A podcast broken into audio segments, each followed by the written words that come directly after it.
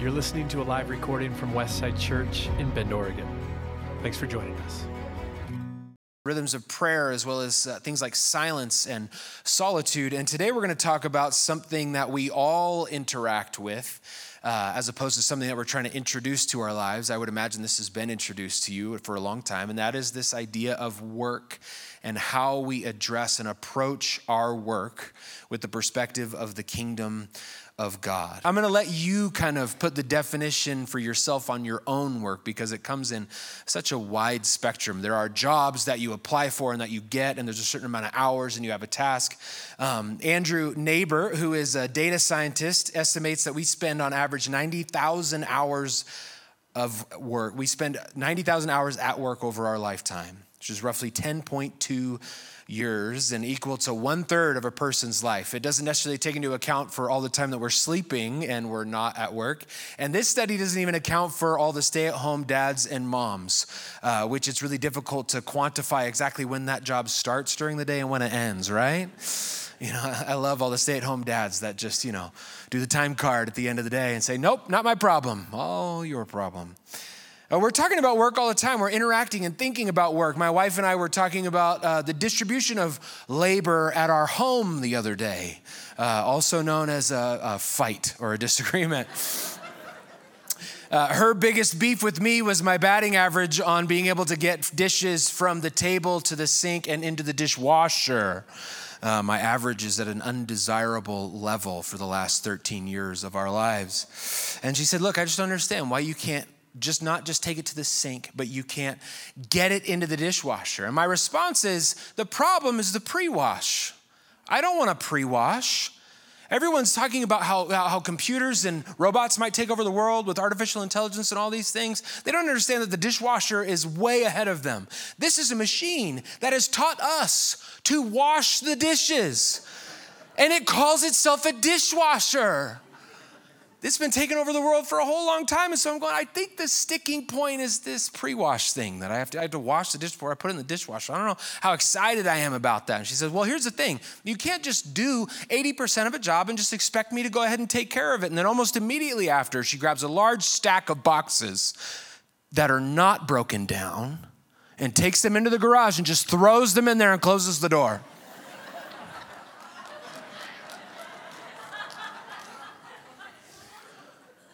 Doing? It's too cold out there. I'm not doing this. It's your job. Oh.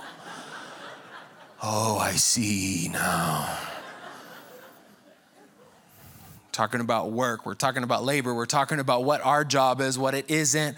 And even in the middle of this whole series, we're talking about rest and we're talking about solitude. Again, rhythms matter. It's not about going all the way in this one case or all the way in this other case, because the effort for us, if we develop these rhythms in a healthy fashion, is that we become a people that are imitators of God. And the Apostle Paul said, Be imitators of God. He also said in Colossians chapter 1, don't be blown about by every kind of wind of doctrine or idea that comes down the pike. Instead, we have to stick to the way of Jesus. And the writer of Hebrews says, This hope that we have in Jesus, in this way, it's an anchor for our souls, which creates this picture that if our souls are anchored to the way of Jesus, all the wind and the waves and everything can happen and it will bluster and it will blow and there will be storms, but the anchor is set in place to keep safe the things that are above the surface. We are called to be a people in whatever election cycle comes, whatever strife comes, whatever cultural differences come, we are called to continue to go down the way of Jesus and be a people of Jesus. And if we're gonna work this much in our lives, figuring out how to imitate God, not just have the DNA or the makeup or be made in the image of God, right? As far as how we look. I think about this with my family. Uh, again, my wife the other day was uh, watching me hang a TV. And I hung it up on the wall, and she comes over and I go, Look, honey, I think I'm done. How's it look? And she goes, oh, Good, uh, good job. It's a little low on the wall. And I said, No, it's where God intended it to be. and then my son, who often to me, because I look at my son and I go, Yeah, he has the DNA of Rebecca and I, but then sometimes he walks into a room and I go, That's my wife. because my wife said it's a little low. And then my son walks through the room as my wife is leaving, and I go, Hey, check it out, TV's done. He goes, Oh, should it be higher?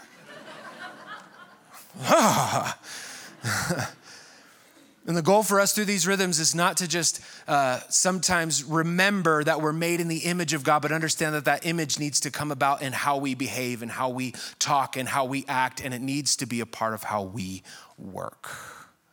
If we're going to spend this much time working, we have to be imitators of God in how we work.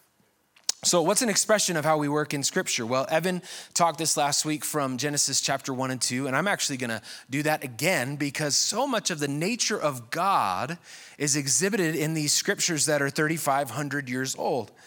Now, sometimes we take, especially Genesis 1, and we're kind of like trying to do geology work and we're understanding fossil records. And the, the writer of Genesis isn't that interested in that as much as they are interested in trying to communicate something about the nature of God. And God gives us an incredible example of work right off the bat in Genesis chapter 1, verse 1. It says, In the beginning, God created the heavens and the earth.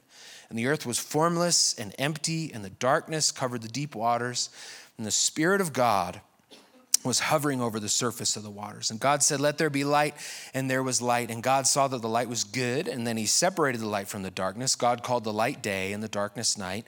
And evening passed, and morning came, marking the first day. God begins to create some order out of all these different elements of creation. He actually goes on, it says that God determined the space between the waters. He let the waters beneath the sky flow together into one place, and then there was land, and there was sea, and there was seed bearing plants, and there was seed bearing fruit and produced all the kinds of plants and trees from which they came. And then it goes all the way down into verse 25, Genesis 1 25. It says, God made all sorts of animals, livestock, small animals, each able to produce offspring of the same kind. And God saw that it was good. And then it goes on in Genesis chapter 1, now verse 26, it's not just God now that is in this story that is working and is a creator, but God invites human beings into the equation. It says, God said, Let us make human beings in our image to be like us. They will reign over the fish in the sea, the birds in the sky, the livestock, all the wild animals on the earth, and the small animals that scurry along the ground. So God created human beings in his own image. And in the image of God, he created them, male and female, he created them. And God blessed them and said, Be fruitful and multiply. Fill the earth and govern it or subdue it. Reign over the fish in the sea, the birds in the sky, and all the animals that scurry along the ground. And God said, Look, I've given you every seed bearing plant throughout the earth and all the fruit trees for your food. And I've given every green plant as food for all the animals, the birds in the sky, the small animals that scurry along the ground. There's a lot of scurrying in Genesis chapter 1. Everything has life. And that is what happened. And then God took over all that He had made, and He saw that it was very good. And evening passed and morning came, marking the sixth day. And then in Genesis chapter 2, it reaffirms this role of humankind. Genesis chapter 2, verse 15 says, The Lord God placed the man in the Garden of Eden to tend and to watch over it. And so, what you see, especially if you just read Genesis 1 and 2 all the way through for yourself, you'll see the same story being told twice, but with a couple different characters in the story. The first one of course, is God. In the beginning, God created the heavens and the earth, and there was this formless void, and there were waters that the Spirit hovered over. And so, what God does while He creates, He doesn't just create and add new elements and new things into the equation. God takes something that is formless and begins to form it. He creates order out of chaos and beauty out of the void and then creation hits a certain point where there's all this potential and there's all this resource in it. And human beings come into the picture but god is inspired to have human beings cultivate all of what has been created. And then human beings are called to enter into the picture in this formless, a lot of ways, and void and wild wilderness. And God says, reign over it and subdue it. Now, subdue in this case, it, it sounds kind of bad. I don't love the word subdue, and I don't even necessarily love the word reign over all of. But what God, those words really mean is that God is calling for you to, to maximize the potential, to cultivate, to love these things and these resources that I've given you. And so an apple tree will grow a, a plenty of apples all on its own, but when you're intentional about what else is growing near the apple trees, that's why people make orchards and vineyards are structured a certain way because grapes can thrive when they're in specific environments. This is what God is calling humankind to do, not to dominate and hurt and crush the creation that it's around it, but instead participate with it to build something bigger than itself and more beautiful than itself. And so God shows us, and we know that it's work because scripture says that it's work. It's so much work for God that God gets around to the seventh day and needs to take a rest in Jesus' name. God is the first worker, and his main order of productivity is to create order from chaos and beauty from the void. This is what our work is calling us into. Now, it's tempting, especially culturally, for us to uh, assign more value to some jobs, maybe even based on how much money they make or how much clout they give you or how much prestige. God does not, the scripture, the writers of scripture do not indicate that there's a specific job that is more important than the other, but instead it outlines for us our calling in the middle of those things. Now, I've grown up in the church. Uh, I'm a pastor's kid. I've been to more summer camps and summer camp teachings and services and had more altar calls than you have had coffees from back porch. You know what I'm saying? And some of these situations would, would, would for some reason, youth ministry in the 90s, everybody. Um, we would have these altar calls and call kids forward, and a lot of times there would be these prophetic words. Now, I believe in the prophetic word of God. I believe that God, in some cases, speaks to us and might even tell us what a piece of our future is in very specific cases. But what happened all the time at these camps, we gather these kids at the front, and some leader somehow would lay hands on all these kids and say, all all of them are going to become pastors. God's doing a miracle work here, everybody. But they're gonna, you're gonna be a pastor, and you're gonna be a pastor, and you, and all these camps. I never heard a youth pastor go, you know, software engineer, just, hmm, journalist. Oh, God is speaking, you know. As pastors got some of that narcissism in it, in us, you know what I'm saying? You're gonna be just like me. It's gonna be great. There's no specific assignment of value to a, certain job. Instead, God is calling all of us, no matter what it is, if we're software engineers or we're pastors and ministers, whether we're, we're teachers, professors, podcasters, whatever it is, God is calling us to find these places where order can bring peace and where beauty can come from the void. I come from a small town that is about 400 people now and uh, sinking, I think. It's hard to go any lower than 400 people, but that's where I grew up, a little town called Glendale near Grants Pass here in Oregon. I say Glendale, and people say, oh, California. No, Glendale. Oh, Arizona. Glendale. Oh, New York. Nope, nope, it's right there. It's just small. and, and, we had this uh, football and baseball coach, Steve Prock, who was there for 35 years. And Steve was a gifted and talented leader, a great admin, a good coach. I think he's in like the Oregon Sports Hall of Fame or something like that. And he got all these chances and all these offers to go all these different places, and yet Coach Prock stayed in our crummy little mill town with 400 people, and he coached these boys through these weird seasons of their life. And not only did he do that, he mowed the football fields, he pulled irrigation pipe, he weeded the baseball infield, he attended and was the athletic director for all the other sports. He rode on buses with all of us idiots for sometimes eight hours at a time in order to go to playoff games. And I am thinking the whole time, not at the time, but now I'm thinking, what were you doing?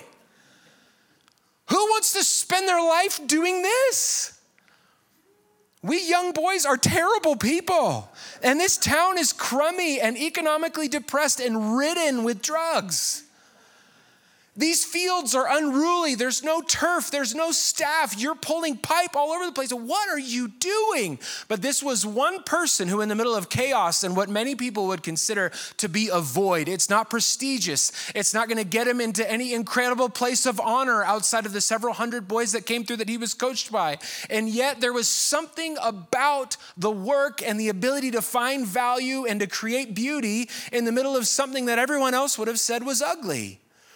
Now, sometimes we can be convinced by the own, our own voice in our own head that would say, if I could just get to this place, if I could just be in this job, if I could just accomplish this goal, and then I would find this purpose and this beauty that God has for me in, in my life. But I have to tell you that it's not about reaching a specific station, that God is calling your work to the highest calling right here and now. And it doesn't matter if it's dog walking or barista or professor, whatever you could list, God is calling you to bring order into chaos, to work well and to work hard, and to bring beauty into what others would consider a void.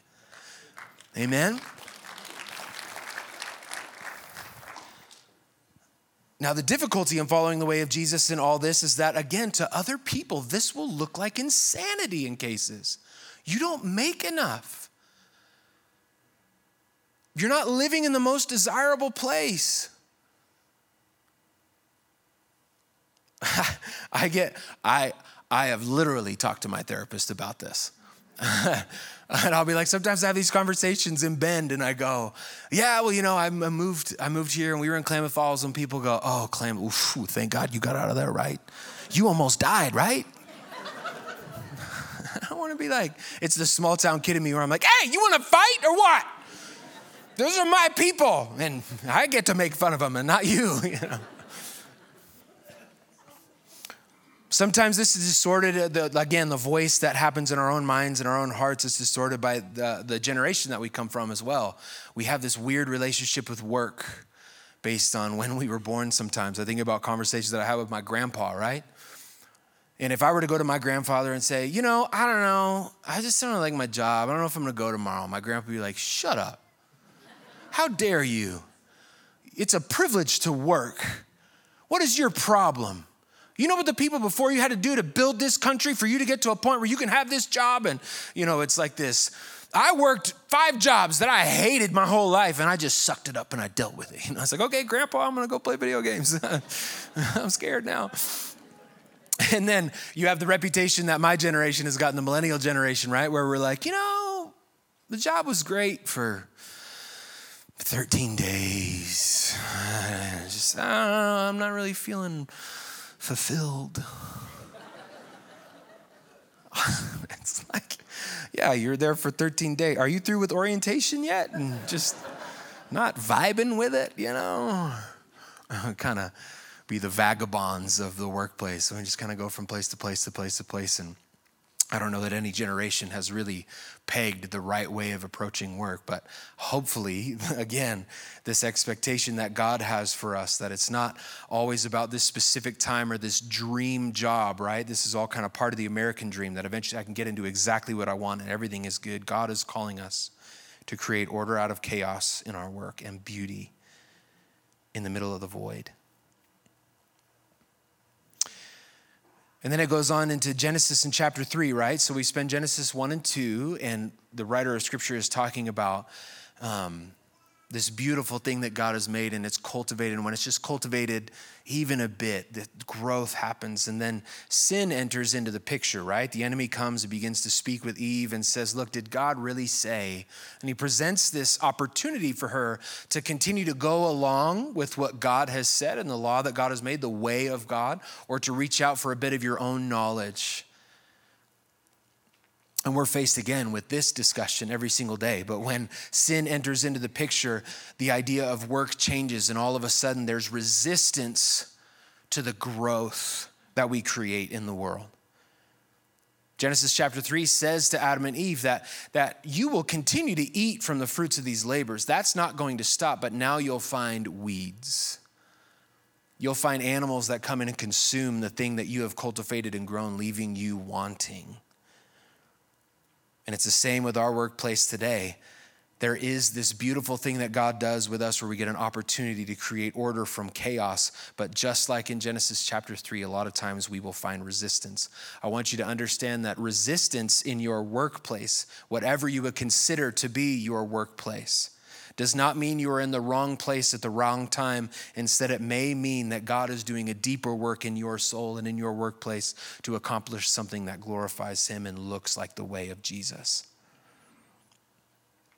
Difficulty is not a sign that we should quit or to give up. So, exactly how is that value translated uh, into a, how do we understand this value of work? I think about the story that, that Jesus tells us, this parable, and it's about uh, people in a vineyard. Some of you guys are familiar with this story. I'll just sum it up for you there's this vineyard. All these workers go out at the beginning of the day, at the beginning of the workday, like usual, and they begin to work and they agree to be paid a certain amount of money for that. But then people, other workers, show up during the course of the day and they too head out into the vineyard. But some show up at noon, some show up at two, some show up at four, and some show up pretty close to the closing bell of the workday. And then as they're all coming out, everyone that has entered into the field and has returned is receiving the exact same amount of pay, no matter how many hours that they had worked. This is one of the worst stories Jesus tells. You know, and as a reader of scripture, I'm always like, oh, this is about the, the grace of God. And then as a human being, I'm like, this is ridiculous, unfair, unjust. You have responsible people and irresponsible people. But part of the story communicates to us a bit about work. When you go to work for this vineyard owner, which in our case is God Himself, it's Jesus. A lot of times we, we want to only find purpose and happiness and value in an exactly wonderful day's work. When we build the right thing, when we are efficient the right way, when we participate from the beginning of the day. And I believe that God wants to give you some rest today if you've been wondering about the value of your work. That when we go out and we try to create order and chaos and beauty in a void, sometimes the world will interpret our output differently than God does. And I want you to understand if you've been under that stress today, that God wants to embrace you, tell you that you are loved just as much as anyone else. I want to wrap this whole thing up by talking about um, something that we're going to participate in here in just a moment, and that is the act of communion.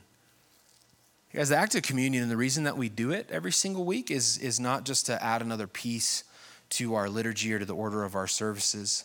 Uh, it's because the death and the resurrection of Jesus and what that does for us should just permeate every teaching and every lesson. It's not just this thing that we do at the end of a gathering, but instead it's how we re engage our minds again and again and again. It's a good, healthy rhythm for us to remember the sacrifice and the way of Jesus. So, how does work relate to the Lord's table? I love this uh, quote from Ben Patterson who says, Communion is the perfect embodiment of the mystery of human work. Communion shows dramatically the indissoluble link between the bread for which we all must toil and the bread from which God gives as a gift. Christ nourishes our souls with the very things we bring him, things he first gave to us. What I'd like you to do in just a few moments as we gather for communion at the table is remember that a divine work provides meaning and direction for your work in the world. And this is important because without this story, without this truth, we end up, like one philosopher says, I can't remember his name, like mindless monsters. So if you want to be reductive about our work, you can look at anything that we do and anything we accomplish. You could look at it like the book of Ecclesiastes author that just says, look, everyone's going to die, everything's going to fade away, Time comes for all of us. Your success is random and meaningless, and it doesn't actually do anything for the world. So good luck to you. And have you ever found yourself in that spot at work? Maybe, maybe at work. Why am I even doing this? What is the point? And for me, in my experience, as I get older, some of the easy answers get less satisfactory. Well, it's a good paycheck. Hmm. Who cares? Well, you know, it's, it's, a, it's a prestigious firm that we're a part of. This is a cool opportunity. Hmm. Okay. Yeah, I can be thankful for that. But have you ever just gotten to that point where you're like, just what is the meaning of all of this?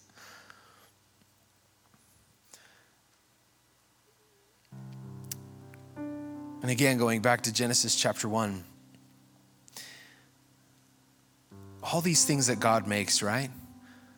God divides the light from the dark, which is the, the creation of the daytime. Now, who does that benefit? Does that benefit God? Not really. It benefits humanity. And specifically, the author of Genesis uh, talks about how seed bearing plants and seed bearing fruits and trees are created. Well, who does that benefit? Does that benefit God? And by the way, what about all the other trees? Love some sequoias and love some pines. And, well, the author of Genesis is specifically highlighting these things that benefit who? They benefit us. They feed us, they enrich us. The day makes sense to us. We know when to rise and when to rest. And so, why do we work? What is the story that we can engage with outside of even just God calling us and showing us that we that we create order out of chaos and beauty out of the void? Well, just like solitude and often prayer are rhythms that enrich our own personal souls, our work is intended to enrich and benefit the people around us. You notice that in Genesis, the only, the only being that God tells to be fruitful and to multiply is human beings, right? These other animals just multiply, nobody got to tell them anything. You know, rabbits are fine. But there's particular emphasis placed on human beings, right? Because when when when rabbits multiply, this is gonna get weird, okay? Uh, not really. When rabbits multiply, what happens? More rabbits are made. And the more rabbits, and the more rabbits, the more rabbits. They just kind of get in larger groups. When human beings are made, cities are built, cultures are created, right? Wars can start and end, peace is had, neighborhoods are built. Jobs are created. The stakes when it comes to human beings, part of our work is to acknowledge this creation that God has done in this world and to continue to cultivate as we continue to grow and our culture shift and change and move. How do we cultivate? How do we bring order where there's chaos? How do we bring view, beauty into places that people would say are void and unworkable and not worth it? Because I got to tell you today, I want to think about some of you who are in thankless jobs. I want to think about some of the teachers. I want to think about some of the maybe the construction workers, some of the people where you're saying, I wonder if nobody would know if I was gone. I wonder if anybody understands the kind of impact and the work that this takes into this. I got to tell you, maybe never, nobody is ever to tell you and understand the value that you bring, but I believe that God sees you bring an order where there's chaos. I believe that there's beauty where there's ashes, that there's people who you have influence over, and your love and encouragement and your spirit among them is to change their life and it's to go on and echo throughout the generations. With our work, we get so caught up in this next paycheck and this next move and this next thing. But when we work how God has called us to, it doesn't matter if our names are remembered or if we had enough in the retirement fund. Instead, it reverberates and it, ha- it makes a difference throughout all of eternity. Why? Because the Spirit of God is in it.